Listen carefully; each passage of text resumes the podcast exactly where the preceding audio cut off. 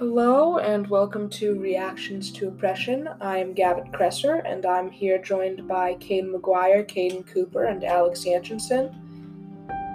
And today we are going to be talking about themes of both our books and Animal Farm. So I think since I started off last time, Caden McGuire, why don't you go first and uh, can you answer what themes from Animal Farm do you recognize like starting to develop in your book as well? Um, like a theme that I noticed in our book that is developing, that is I guess similar to Animal Farm, is um, like it's like the government or like the people in power trying becoming more like distant from like the actual population, and then also like starting to I guess like I don't know if this is really an animal farm, but like really discriminating against people. I I mean I guess it probably kind of is, you know, because of uh the whole ordeal with the pigs and like the the ending quote. Uh, what was it? It was like some animals are more equal than others, which is that's definitely discriminatory. Um, I guess for one of the themes I put was the theme of corruption uh, in like officials or just normal people. Like uh, in the story during Walter's case, it's revealed that uh, earlier in the case, some people were testifying wrong and there was some corrupt police work involved.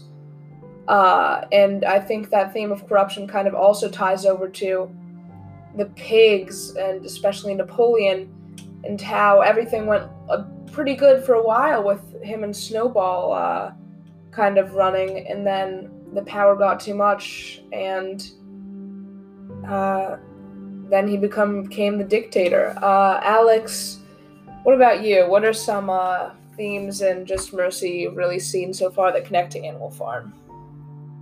Uh, what I noticed a lot is manipulation, similarly to how in Animal Farm the pigs, especially Napoleon and Squealer, manipulate all the other animals into working long hours for little food while they become bigger and fatter and they eat more and they work less and they wear, uh, drink alcohol and wear human clothes and everything like that. And then Just Mercy, when the guards wanted to make Walt, Ralph Myers testify against Walter McMillian, they put him in isolation in death row and you couldn't sleep. And then when they executed people, he could smell their burning flesh. And when he was a child, he was burned.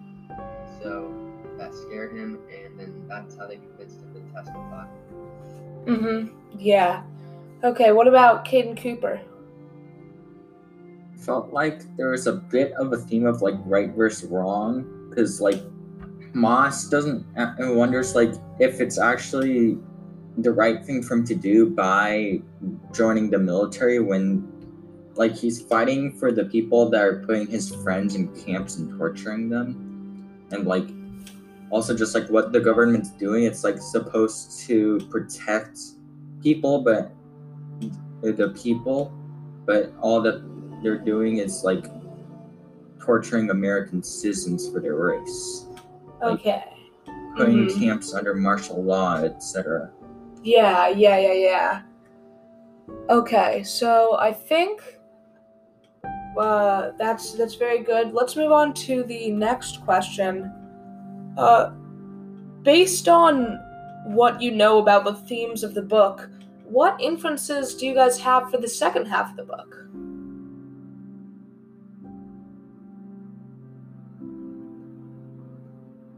In Just Mercy, I think our book's almost finished, but and I think the main story is done with Walter, but I think he's just going to continue to work on cases and continue to help people and learn more about the justice system across the country.